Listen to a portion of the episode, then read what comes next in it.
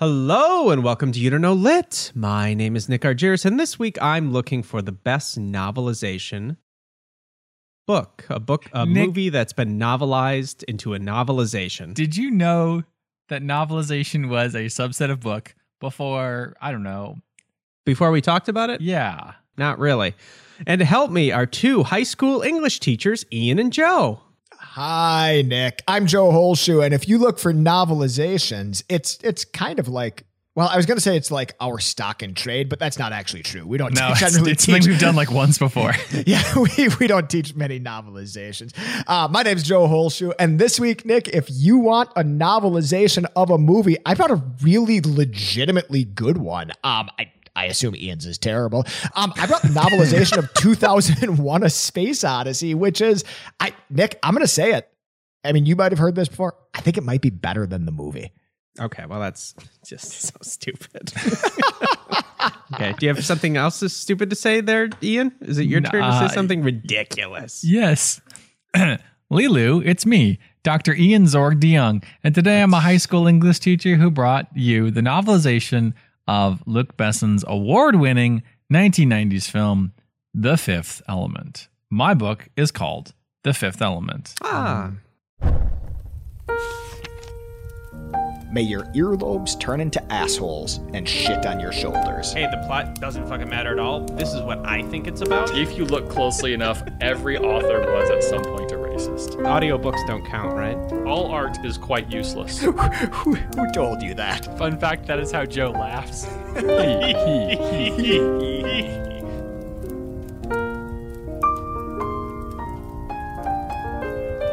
I'll be honest; these are falling right into my To your right in, wheelhouse. yeah, my my core competency is in movies. Here, you've really hit it uh, right on the head. I feel like I'm being pandered to a little Well- bit, like, um, but I'm okay with Is, it. is this the first time you feel like that? So, like when we talk about the pictures in our books or the really short chapters, you don't feel pandered to then? No, no, and rem- remember, in this case, pandering is good. Got it. we like pandering. yeah. So, Nick, um, we, we kind of talked about this a little bit before, but would you have accepted it if it was, and it's not, my, my book is clearly a novelization of a film. Would you have accepted it if it was a novelization of some other form of media? So, like, there's a big market now for novelizations of video games. Oh, There have been like sure. Halo, there have been Right. Halo books, like uh, including some books about in the Halo franchise that are like key parts of the canon. Um, Yeah, well, speaking of my uh, complete knowledge of the term novelization, it does, I did look it up and it does cover all of these different mediums, right? It's basically any other medium that exists turn, and turn it into a book. So your, if your, your question is, am I open to this? It Yes. sounds like a real money grab. This is sounds like it sounded like a real money grab. I, I can't imagine any high quality art coming out of here that supersedes the the original piece. Well, it's it's I just can't get past that. It's commissioned. That's what it feels like. you see you see on, on um like the sticker on the front of the book that says now a major motion picture but that's not a novelization that's No. when it's like dan brown's da vinci code which then was turned into a movie Right. And then they put Tom Hanks on the cover of the book. Yep. that Right. that's a totally different thing like this is this is very clearly like somebody loved this movie so much they went to see it they loved it so much that they went and bought the book Mm-hmm. Yep. They're like, I would love to. I mean, we've said this before. I'd love if this movie took 30 hours to get through, right? Like, I just want to live in the world of this movie. it's really interesting that that both of these books, uh, sorry, both of these movies are uh, fairly well known for kind of visual technique. Famously, one of the things the books don't really offer that much. These are some of the mm. most visually Enthralling, great Yeah, movies yeah. I've I've ever yeah that exist, especially mm-hmm. in like the sci-fi world. Right. So I guess my point is am I going to read any of either of these books? Nick, I think, I legitimately think you might read my book after you Really? hear about it. Like, I think, I think listen my to that confidence, Ian. I, I well, I No, really do, and I think. I'll get into it when I go. But I think my book supplements the movie in a way that novelizations. I think novelizations very frequently like parrot movies, right, Right, or like are right. facsimiles of the movies. I feel like my book is a legitimate supplement to 2001: A Space Odyssey. Have you guys both seen the movies? Right? That- Yeah. is that goes without saying? Uh, well, Yeah. it should not go without saying, I watched it this week as I was reading this book. I had never seen this movie before Oh, this wow. week. Interesting. Interesting. Like, Okay. hold on, Joe. Were you like pausing it? Okay, you well- were reading along. So it's kind of funny that you ask that because I did. It wasn't chapter by chapter, but I did end up watching the movie in chunks that really ended up correlating with how far I was in the book. Entirely coincidentally, but like I started reading the book. Pretty long movie. Pretty long movie. Um, and then I finished the book. Um, and then I I did not finish the movie, so I do still. Oh, have about what? thir- I, I do still have about thirty minutes left in the movie. Oh dear. I'm just gonna be watching it when Ian talks today. Is oh that my cool? goodness. Hey Yeah. Joe. Hey, Hey, Joe. Ian. Joe. Have there been any uh wow, how to say this without being a spoiler? Have there been any trippy? Oh, Anything oh, okay. So so so with that said, like I I am very familiar with what the ending of the movie looks like. Like Um, like I don't think it's- I don't think you can say that without having actually seen it. you've Like it's very different it, to say like, oh, it's a trippy, super weird uh, no, last no, half no, hour. No, no, Like yeah, I've I I know what it is. This has been like this is like part of pop culture. This has been like in oh. Okay, all right, guys. There, there has been some serious doubt cast. You really had me there, Hey, Joseph. hey, hey, I, hey! Did I bring a movie or did I bring a fucking book? Like, like I'm here to talk about the book, guys. All right. Uh, I, I can say I can say for sure that I not only have seen my movie all the way through, but I rewatched it again last night so I could talk better about the movie and the book in conversation. So All right, well, Hi, my name's Ian DeYoung. I Well, welcome, Litheads, to You Don't Know Lit, a weekly, or as we call it, Strongly, Strongly podcast, where every week we pick a theme or genre, and Ian and Joe bring a book. Um, and of course, we have some show rules to keep us on track. Uh, rule number one is only unavoidable spoilers. That shouldn't be a problem for Joe since he hasn't watched the end. Um, I have read the end of the book. rule number two uh, oh, omit needless words uh, joe but not the again not the end of the book and then um, rule number three winning isn't everything it's the only thing that matters to, to ian and joe mm-hmm, mm-hmm. And it does matter a lot to, to it both matters a of us. lot yeah it matters a lot It does, yeah, it matters. joseph Yep. I'd like to hear a little bit about your, the book and i think maybe we should set another ground rule here Okay, yeah. um i'm almost exclusively interested in how the movie compares with the book oh, well, Nick, you are going to like a large section of what I have to say then. Okay. I mean, let let's bang out the plot, right? Right? You know, Sure. Yeah, because that course. matters. We let's of course be aware of our our lit heads who maybe haven't seen these movies yet. But These incredibly old movies, yes. yes, timeless classics. I would call them Yep. sci-fi classics. Criterion Um, Collection. Yeah. So that's rule number four. Uh, jo- uh Joe, your time has started. Nick. Ba- Oh, bum, bum,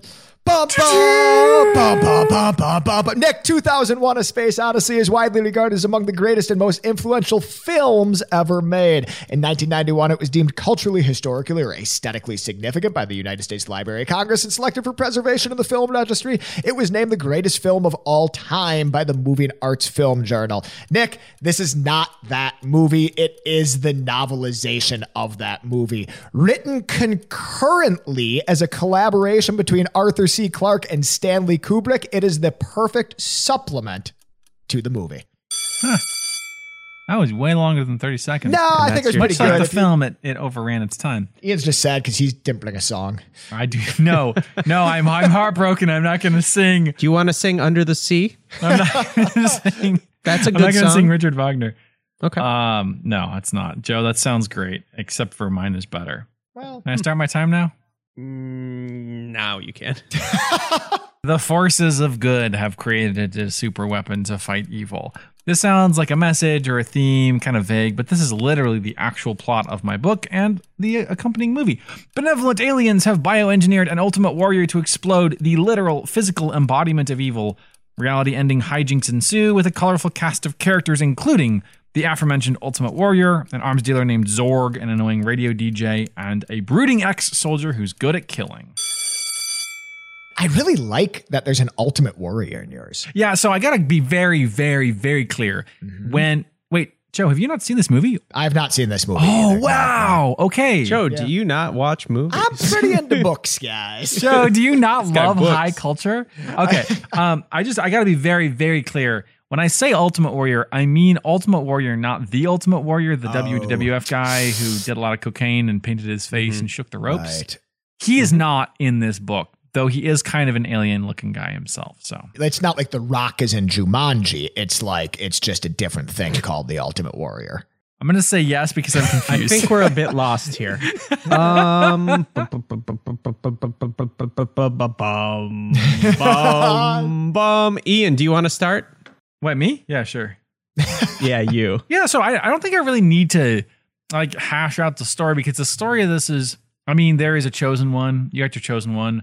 Uh, you got your love story. Um, got a lot of alien, a lot of really good aliens. One of the things that I love about this movie and about the book is that it's like heck yeah, we got aliens, man. You want aliens? We got them. There, there's gross aliens. Yep. There's nice aliens. Um, there's weird looking aliens who can sing really beautifully and are also hybrid with humans. Mhm. Uh, the three types of aliens: gross, nice, and weird looking Yeah, hybrids. That- That covers the Um, spectrum. yep. But it's really like it's really w- just willing to kind of lean into what I mean, what you could uncharitably call tropes. Um, it, it it it treats them with kind of a joy. I mean, the the the story opens with aliens coming back to a pyramid in Egypt that they built a long time ago. It's it's like How about instead of you telling me the plot, Ian, let me try to tell you the plot from my memory. Love oh. this. Well, this would be great because I read the book. This is good, and let's do it in a second. I read the book, and I was like, "Huh, I do not remember this being in the movie, which I watched many years ago." So I watched the movie again. And I was like, "Oh, dang, yeah, that's that is that is not what I remembered." So, Nick, first of all, how long ago did you watch the for Fifth Element? Unknown. Oh, great. Tell me what happens in the book in the movie. Okay. So we'll we'll pick it up from where you left off. There's Yeah, evil- the aliens come to a pyramid. So Yes. my Oh, yes. understanding of the plot of this, uh, again from uh, when I watched the movie ten plus years ago, is that these aliens are coming back to Earth and they used to inhabit Earth like thousands and thousands or millions and millions of years ago, and they're coming back to get this th- I don't, uh, the fifth element. Yes. Mm, They are. Mm, maybe okay Yes. to probably kill some people with it. I don't know. And then so then they're kind of there, and then Bruce Willis is like, Mm-mm, "No way, you can't do that. You can't kill the planet." And then so he find, and then the fifth element, a, a, a girl, a, a woman. Wait, wait, wait. I'm looking at a periodic table right now, guys. The fifth element is boron. Did, did these aliens come back to get boron? And why is it only It's on a good uh, good chemistry related, related joke there. That's good. Thank you. Okay, we should so have a spin-off. Adding value to the podcast. no, that's good. That's good. I think I forgot her name, Joe, but thank you. It is her. So her name is Boron, and and they come back to get her. And I'll, I'll be honest, the plot really falls apart in my memory after that. She, I think they they saved the day though. They do save the day. The fifth, I think the fifth element is love. It's either love or boron. Is that true? the fifth element is not to be a spoiler. The fifth element is love, and this is made very clear in the book. Is it? The book is the four elements, as we all know, are uh, earth, fire, air, and Earth. water. Yep. And then the fifth element is love. Bile. I think the fifth element is bile on that chart. Oh, bile. Because Joe's Thank puking. you. I get it. Um, Um, so I think the that story is pretty clear. Did I miss anything? Uh, Chris Tucker sings a lot. Yeah, you missed a lot. you missed a lot. Uh, Bruce Willis is um, a taxi driver, and they actually reconstruct the fifth element. She's um, like she's exploded, uh, but they reconstruct her body in a tube, and then she escapes. So there's whole this whole kind of like chase thing going on. She falls into Bruce Willis's cab. They fall in love. Um, there's a lot of like humorous stuff in it. Chris Rock, uh, not Chris Rock. Um, uh, Chris Tucker does sing a ton Christopher Tucker. Um, yeah. and talks a lot, It's, and he's it's funny. a space adventure. it's Gary a s- Oldman is in it. Love Gary Oldman. It's ironically a space odyssey, I think. it really is. Yeah. It really is. It's great. It's good. There's the the there's like a, a bunch of ticking clocks and um some great some great laser fights. Um and I love it when Ian struggles. well, I'm- I don't know. There's just there's a lot. It's it's a it's a hodgepodge. The the the special effects are very 1997, but not that bad for 1997. In the book? No, in the movie. Okay. Yeah, the book has the book has like that those those uh those holograms that used to be on the front of like cards that you would turn it one way and it was Most Oh, of the book cool. is two asterisks, and in the middle it just says pew pew. well actually um one of the things that kind of polarizes readers of this book is the fact that inst- when when there's gunfire in the book, it is represented using words like, Like pow pow? Uh, Get the fuck out! Are you fucking kidding me? I am serious. like like B like how do they spell it? Like B R R B or I'd, I, we're gonna need spelling. Let me find you an example of this. one second. I think we should guess. If if I was Okay. going to if I was going to spell and, and Nick, I think you should try to do this too. Like if I was Of going course, to try to course. mimic what a gun actually sounded like, I would say like Right, right, right. like No jokes here. P P like like P W H A K like pwack pwack pwack. Oh, that's good. Obviously. The Never PW. That's good. Yep. I'm gonna say, I'm gonna go B, like a blah blah, like that. Like maybe they're like alien guns, right? So they have a little bit more bass to them, right? So I'm gonna say mhm, B yeah. Oh, sure. Okay, Borg. So it's Yeah. the- your options are Brog, quack Brog, or yeah. br- or Borg. Yeah, with Okay. a G. A couple more G's. Well, I'm on sorry to say you both are wrong Okay. in this great game of guessing. Is it bang? If it's bang, Pow. boom Is boom pow? with the guns? just 1950s Batman. Pow! Zap, zap. Snicked. Are you gonna tell us or what? Taking quick aim, Zorg fired at the faraway mannequin. Brap! Thunk! A hit. Okay. Then hit replay and send every following shot to the same location. Zorg spun around on his heel, firing the ZF 1 wildly into the air as he made a complete circle. oh, spell it. Spell it. Is there a space between those, or is it all like R A P space A space R A P space A A space R A P space? Hey, I got the first half. Yeah. It's really Okay, good. So there you go. Um, Sounds like a good book there, Ian. Joe, what did you bring this week?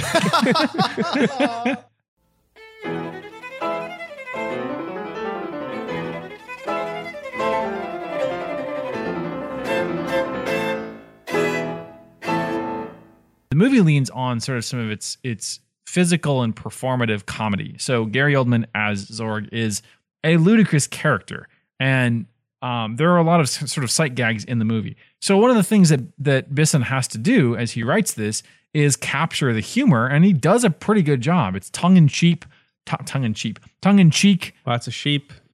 He does irony really well, and then there is this onomatopoeia, um, this thing where you know you're using the words that sound like the thing that's happening. So there are a lot of splatters and thwacks and thunks and splurts and things like this.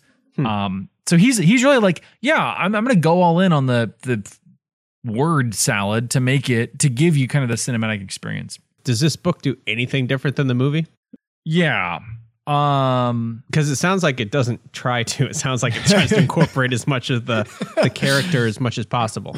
Well, so so Terry Bisson is a is a well respected sci-fi author. This isn't just some hack, you know, turning the, the screenplay into into a, a a novel for a quick buck. Though it probably was for a quick buck. Let's not be let's not kid ourselves. Mhm. Um, Most he is- definitely. he is a good sci-fi author. In our American literature class, we read one of his stories called "They're Made Out of Meat," which records a Oh, conversation between aliens and humans. Uh, the humans are trying to make first contact. The aliens are like, "Shall we? Shall we make first contact with them?" And uh, this story includes the unforgettable line, "They can even sing by squirting air through their meat." Bisson is really good at kind of using language to create an impression. And that's what he does here. Um, his words allow for more than 1990s visuals can. So he talks about this evil planet, and the way he describes it is pretty, pretty powerful. And having read the book, um, I was like, okay, here we go. And I start watching the movie. I'm like, oh, dang it, this is 1998. They, it's not going to be as, it's not going to be as beautiful as he describes it. And sure enough, the CGI is not as good as my imagination. I mean, I think you could pro- in my memory. You could probably do it today, but like 1998 was a long time ago, dude. There, uh, Luc Besson, who who made the movie, w- was working on this for 22 years before he got it made. He started when he was 16 years old, so this is his brainchild, and he has a clear vision. And I think in the screenplay, he had a clear vision for what this was going to look like, and I kind of suspect it was limited to some extent by technology. I think Yeah. the book allows you imaginatively to fill in the gaps that that the Right. the film the film can't get there because it the is Hollywood still, corporate types didn't allow. well or technology. I think there's a lot of prosthetics still, a lot of um, practical effects which are great, but don't capture some of the trippiness of his vision. Well, I guess like my question is, and I think like anytime you're talking about a novelization, the question has to be like, does it add anything? Like, like who reads this? Who's who are these books for? Yeah, this is a good question. So I think um, what- Is this a gag gift? It's oh, good, good. I, I think I think this is a good gift if you like the fifth element, but um you wish there was a sequel. And Besson says there's never going to be a sequel. This this does this kind of re it's a it's a different slightly different standpoint. So there are two things that I think that this this book differs big ways this book differs from the movie. The first is um the character of Leeloo, who is our ultimate warrior. Um and this is not so good. The film the film doesn't particularly it doesn't overemphasize the erotic side of it.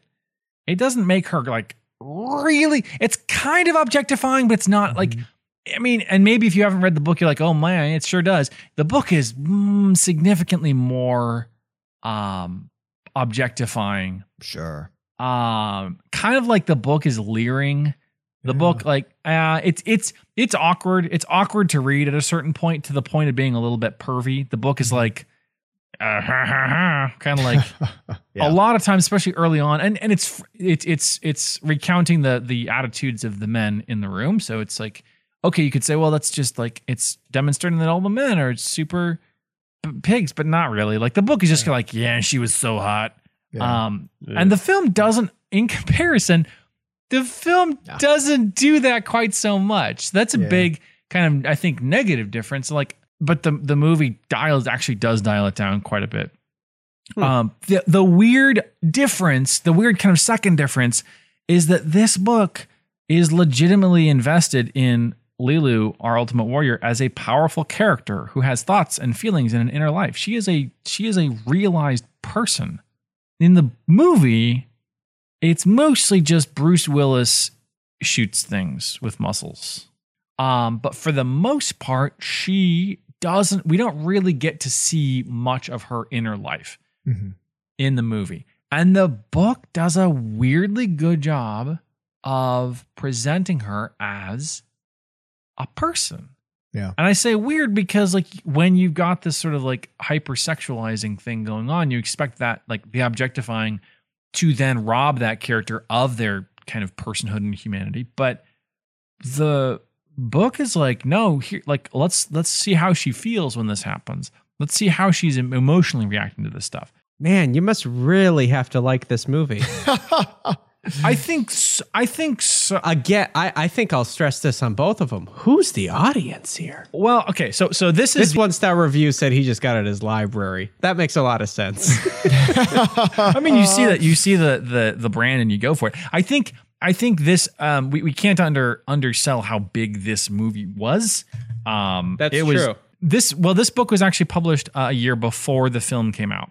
Um oh. Because it was it was written based on an earlier screenplay which didn't get made. oh, so got it, it's kind of it's concurrent. It's it's um or, or shortly before it's it's part of the, the the media push. But this book or this this film did become like a, a big deal. It was the highest uh, it was like the highest grossing french film for a decade or something. It, it held that that held that that record or something Mhm. like that. So it was it was uh you know there were no star wars yet again george Oh. lucas hadn't gotten back to that this is this Yeah. is pre Terry is- Bisson did uh, Galaxy Quest. I didn't know that.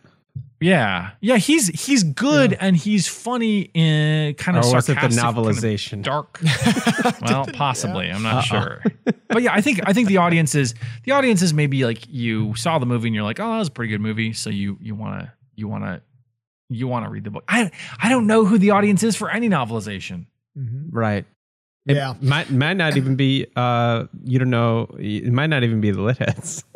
might not be the limit. It feels like something that like you're a kid, you're a teenager, you're super into this movie, you're super into this franchise, and Yes. your mama's Christmas shopping Yes. for you. And Yes. she's like, Oh, Moms. I think this is that element book that my boy likes. I, I think I, I'm going to get him this. And you get it, and you're like, What the hell is this? I guess I'll read it. I've got 10 days off school. Well, I think Joe, I think nail on the head. it's an era. I think the '90s were still a time, and, and, and it, it's it's kind of been diluted nowadays with branding and stuff. You can, but there was a time when like you couldn't necessarily go see it again quickly. It would be six months before it would come out on on home home media. Mm-hmm. right. So you would just gobble up anything that you could connected to it. Yeah, you just live in that world as much as you could. Like you would read the magazines about it. You Yeah, would, like, exactly. Yep. yep. There was a there was a video game based on the Fifth Element, which mm-hmm. people have said it was released for PlayStation and PC, and people have said it was possibly the worst game I've ever played. uh, hmm.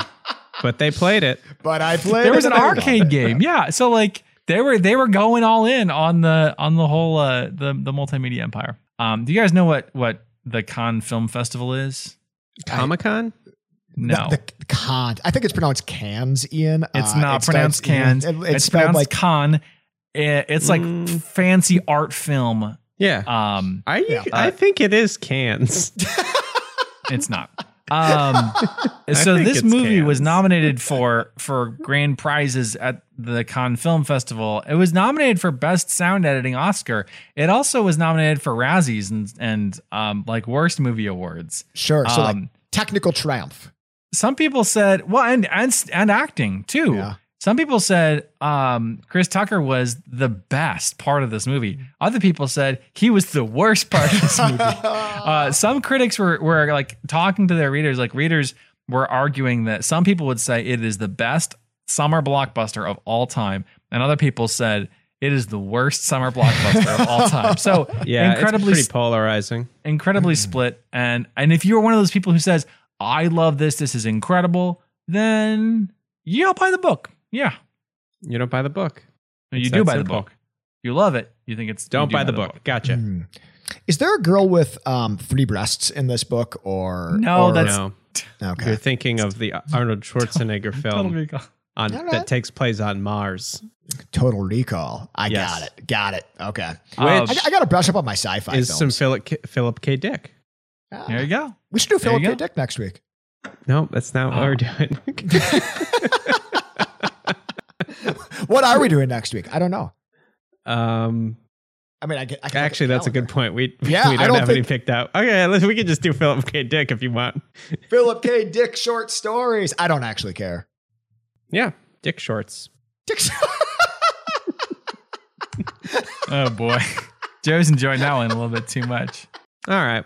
Well, why don't you guys surprise us next week with what books you're bringing? He has a ton. I don't. Yeah. yeah, absolutely. Okay, Philip K. Dick.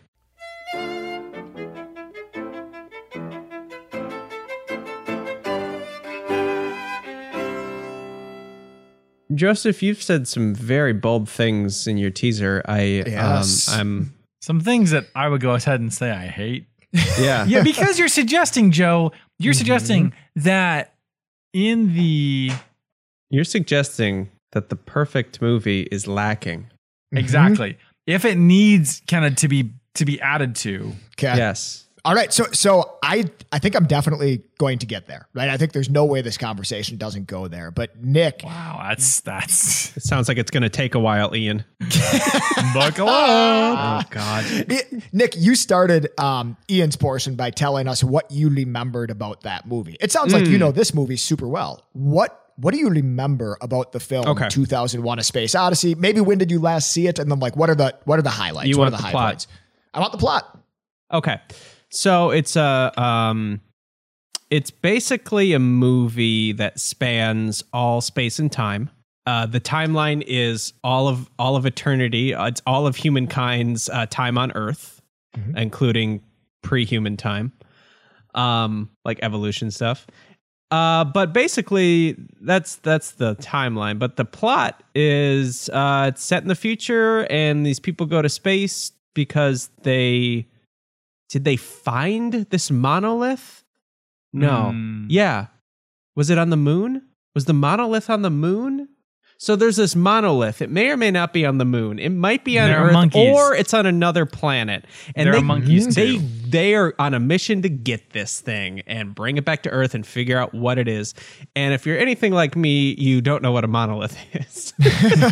but it's basically this big. It is shaped like a book. Um, it's big. It's this big black. Um, it looks like an iPhone that's turned off, kind of like Oh, okay. um, standing upright. It's just this big black, 30 foot tall, flat uh, object that looks man made. And so it's it's this tremendous mystery, right? Like what is this thing? And um and then there's uh without spoiling it, there's um on this mission, basically there's some hijinks with the AI on board and that throws a uh, a monkey wrench again, monkey reference Monkey to wrench, earlier. Good, good. And uh yeah, and that's that's basically the plot. Awesome. Yeah. So I mean, you you really hit a lot of the high points. Um, there are there's not just one monolith in the in the plot. I'm, I, this is the part where I fact check. There's not just one Uh. Yep. monolith. There's actually four throughout the throughout the plot of both the movie and the book. Yep. Okay, cool. Yep. Yep. I have a question. Does your book is your book meant to clarify the movie or does it is there like an alternate story? Okay, the book is not meant to clarify the movie. The book does clarify the movie by virtue of the fact that it is a book and not a movie, right? Like, Right. like things when are- Sta- yeah. well, and Stanley Kubrick. uh, The development of this book is really interesting because uh, Stanley Kubrick went to Arthur C. Clarke. He had just done, um, oh, what's the movie where they drop the bomb? Um, Bill and Ted's Excellent Adventure. Doctor Strangelove, Dr. or How I Learned to Stop Worrying and Love the Bomb. Love it. So Kubrick had just done st- uh, Doctor Strangelove, and he went to Arthur C. Clarke, and he's like, "Hey, I loved it. I'm super proud of it. I want to do something bigger, right? Like, I want to do something bigger. I want to do something like universe spanning, right? And I want to write it with you." So these two guys started with a short story that Arthur C. Clarke had written, um, like just as the premise, and started kind of kicking drafts of this back and forth. They started building the world together, right? Like Arthur C. Clarke would write something, he'd send it to Stanley Kubrick. Stanley Kubrick would add to it, he'd send it back, right? Um, and they built the world of this film, the film that we know, 2001 A Space Odyssey. They built it together, kind of piecing together previous stuff that Arthur C. Clarke had written, but then really developing a bunch of stuff whole cloth. Arthur C. Clarke ended up getting sole authorship of this, like when they published the book. Uh, and by the way, you talked about it being a money grab earlier, Ian. One of the one of their motivations was not just to do the world building, like develop the, the plot, develop the world, but one of their motivations was also like, hey, and then we're going to write this book, and we're going to make some money from that too, which will be okay Money good. Yeah, people like it. Turns out this book this book was written like both before this movie ever started production and while this movie was being produced, right? Like they continued to write it even as they were making modifications. Um, in fact, st- in fact, Arthur C. Clarke revised a large piece of this after seeing Hmm. the um, what do you call them? The rushes, like the initial, like the initial shootings of the plot, Like the dailies? Yeah. yeah, like he saw some stuff from the plot and he's like, oh, this isn't going to work. Or, oh, we can't portray this correctly on the screen. Um, I'm going to change a bunch of stuff, right? Oh, so okay, this cool. really is a r- cool collaboration between Clarke and Kubrick. Did Clarke uh, so Clarke helped write the movie itself too? Yeah, like Or did what's his name get all the did Kubrick get all the credit? So so Kubrick gets credit for the movie. Uh, yeah, Kubrick gets credit for the movie. Well, obviously Clarke gets credit for the movie, but- and Clarke gets credit for the book. Um, when people ask why they wrote it like this, there was a great line that they said, "Look, writing a novel is like swimming in the sea, right? Like writing the novel is like going for a swim in the sea." Writing a screenplay is like swimming in treacle tart. They're like, it's just like this hard, arduous, like thick thing to get through. Like it's not enjoyable to write screenplays. So they said, hey, instead of like explaining every little detail in the screenplay, let's write a book that does that organically. I wonder if that's if this is connected to the fact that I mean, how long how long does does 2001: A Space Odyssey, Odyssey clock in at? It's super long. It's like three plus, right? Three and a half. So like I think. if you are if you are Kubrick who who is famously uh, detail oriented, um, and likes to make long movies, this is a way for you to like get your cool thoughts out there without having to film it all. Yeah, like without having to put it on the screen, right? Yeah. Okay. And that's why, like when I said that, I think Almost this, kind of makes you wonder why it doesn't happen more. Yeah, it it does make you wonder why it doesn't happen more. Um, and I think like the obvious thing to think of is like we've Probably seen money. so many, you know, we see so many movies based on novels, and they like never live up to it. Like they can never live up to the hype, and and you know we're the we're the right. first ones to say that.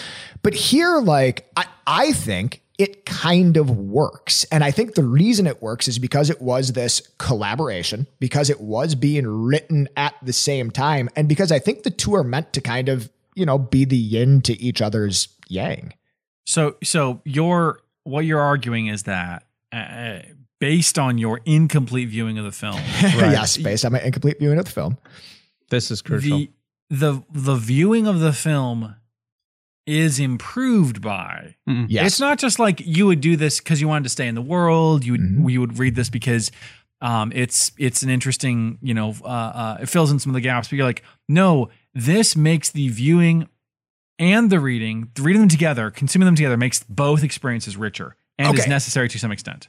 That's my argument up until you say it's necessary to some extent. Okay. Right? I, I don't think you have to read this book, but I do think if you're into this world, right? Like if you love this world, well, here, this is what this is what I would say.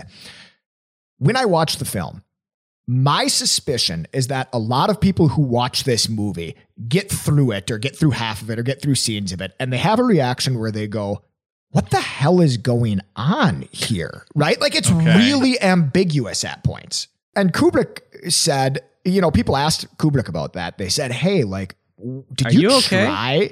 They asked him, "Are you okay?" No, they they said, "Hey, did you try to make like the meaning and even like plot points so ambiguous in 2001?" And he said, "Well, no, I didn't try to make it ambiguous." He says, "But I was Just really happened accidentally. well, he said, I didn't want to, um, I wanted to avoid intellectual verbalization, is what he said. And Ian, you had talked about this in a, you know, where we talk about avoiding exposition. I'm sorry. Oh, like, yeah. Yeah, yeah. he- he's like, I wanted to avoid intellectual verbalization. I never wanted to tell you what was going on. Like, I never Right. wanted characters to tell you what was going on. He said, instead, I just wanted like my images, my visuals to reach the viewer's subconscious. He said, here's the thing when you make a movie like that, you don't strive for ambiguity. It is the inevitable outcome of making the film nonverbal. And you guys remember this film is famously nonverbal. I think the first dialogue is something like 25 minutes into the movie. Yeah. It's like they don't talk. Yeah, they don't Like- talk for the first 30 minutes of the movie. Yeah, so so no wonder it's a little ambiguous, right? Like nobody There's says anything. 88 minutes of no dialogue in this movie, which is pretty strange considering uh, there's a book version. Yeah, so this is my question, Joe. Like, so my book deals with the difficulty of adapting like certain things, visuals, humor to the the verbal.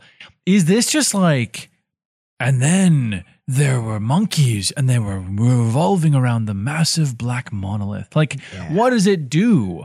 Somebody, a rev- review of my book, a negative review, said it looks, it sounds like Terry Bisson is just describing the, mo- the movie Sure, to a yeah. 13 year old. Is this just like, is this just like,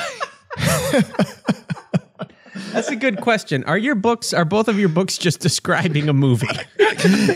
okay, I th- th- this is what I love. Like th- when you read this book, like you, this, this scene, if you haven't seen 2001, if you haven't read the book, like it opens up with like these, they're monkeys, right? They're monkeys that walk upright. They're monkeys that have like some form of like communication between them, but they are like Actually, they're chimpanzees. they're, they're pre-human. like they are. Well, I think they're a common ancestor. they're apes?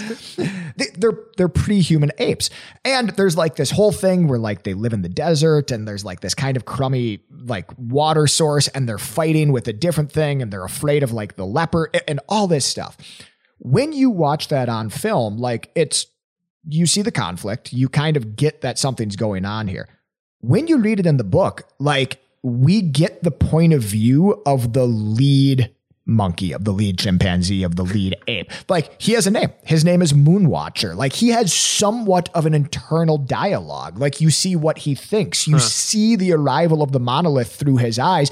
And, and this is the crucial point, you see how the monolith affects them. Like the monolith in the book, and I think in the movie too, but they never say this, like it sparks the evolution of these monkeys. Like it rewards them for using tools for the first time. It teaches them how to tie knots in a blade of grass, which is something that like they had never done before. Like the four monoliths throughout the book, it is very, very clear through all the things that good authors do, right? Through dialogue, through plot, through through just good, tight, like science fiction stuff. It is very clear that these monoliths all happen at a very different, like they, they give humanity a nudge in the direction of evolution, right? They give humanity a nudge. Joe, it sounds like you're saying, and, and I'm, I'm I'm sorry if I'm misrepresenting you here. Please shut shut me down. It sounds like you're saying that the benefit of this book is that it makes the the movie less inscrutable, and I would argue that part of the genius of this movie is its inscrutability, its complexity. it doesn't tell it. you things, and that's cool. And it sounds like the book is like. I, it gets it's neat to know that the lead monkey is named Moonwalker, but also I don't need to know that. Oh, see, and I totally disagree. Like when I read this book or when I when I watch this movie, I think like when I get through the monkey scene, right? I'm like, what the hell is that? Like if you didn't read this book, how would you know what was happening here right now, right? Like in the movie, there's a bunch of monkeys they're fighting with other monkeys. A monolith shows up. They go and fight with monkeys again, and this time they win. Like that's what happens. And and it takes like 25 minutes for that to happen. And it's like, what the hell is going on here? There's a great story where Rock Hudson was at the premiere of this movie and he stood up about a third of the way through and basically said out loud to the audience, What the hell am I watching? and he laughed. Wait, is that the main actor? Who is that? Rock Hudson is uh We uh, don't know. We can't. We don't have that reference at the top of our head there, Joe. uh, yeah, sorry. Rock Hudson is like an actor from the 60s. He's the audio engineer. Um, so, uh, yeah, yeah. I well, Ian, I think that's the other side. It- yeah, this kind of reminds me of like watching a movie and then going to like listen to the DVD commentary from the Yeah. director. Oh, sure, Right. sure, It's sure, like, sure, sure. oh, like I don't have to do that, but if I really loved it, that could be cool. But if you're really into the movie, like it can be cool, right? But I, Yeah. it's it's a risk though because there's the there's the there's the mystification factor. for sure, Yeah. You, Ian, there's a your reason, point is made. I Yeah. totally get you. Yep. There's a reason those people say you can't like the uh, opinions expressed on these interviews are not necessarily the opinions of Fox Sure, Media or whatever. right. It's because like sometimes like people say not maybe dreadful things, but like things you're like, oh dang, you're going for that. That sucks. I, I liked it better when I didn't know. I liked it better when I didn't know. Well, and I think there's Hey a guys, good. I, while my guitar gently weeps is actually about the hash browns that Paul McCartney had in the morning. well, and I think that's a really good point. And when you read like the critical reviews of the film that were released after it came out, people are really split on their interpretation of this film. Right? Like like some people are like There's like a oh, million interpretations. Well, and even if you just break it down to the binary of is this an optimistic view of humanity or a pessimistic view of humanity, hmm. people are totally split. Like some people are like, yeah, it's totally optimistic for all these reasons. Some people are like, no, it basically is saying humans are garbage for all these reasons. When you read the book, and maybe it's just my interpretation, but I think it's explicit. Like one of those things becomes clear as the reading of this story, right? Like, like I came away from this book with one clean feeling about what these guys were going for. And here's the thing: like Ian's over there, like groaning and and like harumphing, but like if this was something that Arthur C. Clarke, like if he had seen the movie and said like, "Oh, I'm going to give you my take on this film," and then he had like kind of heavy-handed that interpretation into it, I'd be like, "Yeah, maybe it's bullshit." But like this is a collaboration between Clarke and Kubrick. Like they did this together. Like Kubrick signed off on this. You know, like the book is dedicated to Stanley Kubrick and and um, was instrumental in the building of this. So I think like, hey man, like it or not, If you want the meaning, it's there. if you want the meaning, it's here. You can read the book.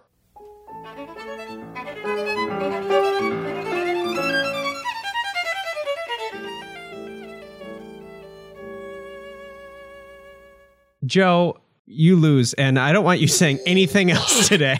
Bullshit. I want you to keep it shut. I don't want to know about any of the. I don't need any more explanation. This Uh-huh. this um, it sounds really quite interesting. I I I would like to put my head in the sand on this one though. It's it's one of the few movies that I'm like that is pure joy. I think it's perfect. I don't want anything else affecting the my viewpoint on this. Good, All bad, right. or I- otherwise. All I right, do. I think it's interesting though. I think um, it's it's more so. Ian, you didn't win today, but Joe, I just I I kind of reject uh, the book, your book, Yeah? because I like the movie so much. You know what's weird is because like that's the whole purpose, like the whole point of the movie is almost to like is to have that void of explanation and is to like let there be interpretation and then just to supply that in book form the like the actual meaning or the interpretation whatever level it is joe maybe Sure. it's not Yep, as, yep. as much as i'm thinking it is in my head but like it seems like well what the fuck is the point there stan It goes from it goes from Evergreen, the movie, to something you can be like, oh, okay, that's what it's doing. Okay, I'm done. I don't need to see it again, which is a risk. Yeah, um, Ian and Nick prefer to wallow in their own Oh. ignorance. Lit heads, if you, I, I'd strongly recommend the book for you, lit heads. Um, I think it supplements the movie in a really nice way, and that's everything I'm going to say. Lit heads, um, if you do not prefer to wallow in your own ignorance, and you want to keep these hot takes coming week after week, the, the best thing that you can do, I, I don't know. I think the best thing you can do is probably tell a bookish friend about the podcast. Yeah, for Oh, If you hands down. Yeah, we don't need any of that other stuff. I mean, if you want to like our post, that's fine, but just tell a friend. You just yeah, tell a friend. tell a friend. tell a friend. We, we have all sorts of socials that you can follow us on. You can review us at all sorts of places. You feel free to do that if you'd like. But no, tell tell a bookish friend. And uh, Ian, congratulations. Thank you. That sounded like, it sounded like it stuck in your craw, but I do thank you. Um, I want to say one quick. I'm gonna make, make one quick shout out before I read my quote. Um, I am recording this in the uh, Sutter branch of the Sutter County Library um, while I'm on Christmas break. So big thanks to the Sutter County Library. If you're in Northern California, you should stop by one of the locations. if you're not, then it just doesn't matter. But I just I do want to I do want to uh, give thanks to them for that. Um, Yeah. Well, and hey, hey, let's just give a big thanks, Ian, to libraries. Libraries Like, in general, folks. libraries absolutely. are pretty great. Pretty And uh, a hot tip about libraries is that uh, some of them even have video games. yeah, yeah, So- free, free. There was a while when I was buying books all the time, and then I was like, "What am I doing? I just go and get them from the library." My mom always tells me how much they love the free movies at the library. I'm like, I think we've missed the point completely here, folks. Amazing. Okay. Um, I was talking in my time about how uh, one of the things that Bisson does is he takes the the things that are in Besson's mind and puts them on the page so that we can imagine them. And this kind of outstrips, in some regards, the the visual effects that the 1990s could produce. So this is when he introduces kind of the big bad, this physical embodiment of evil, this massive planet thing that ends up almost destroying the earth.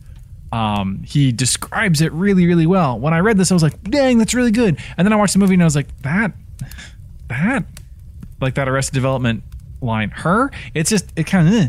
um, so this is the quote. This is the quote that I think describes this big bad in a really kind of uh, vivid, uh, enthralling way early in the book these uh the the the ships uh out in the the the space the ships out in space are waiting for the event to happen where the the portal opens and the evil comes the captain and the others on the bridge were looking out on an unmapped sector of the galaxy and in the center of it an amoebic moving mass swirling like a storm something between a planet an embryonic star, and a black hole. Its writhing shape, continually changing, evoked every horror in the universe. It altered color as it roiled and bubbled, spattered and burbled, sputtered and burned, a hideous amalgam of decaying rose, rancid green, cold blue, blood red, and gangrenous purple. It was all the colors of death come to life. That's how you introduce a villain. It's pretty good.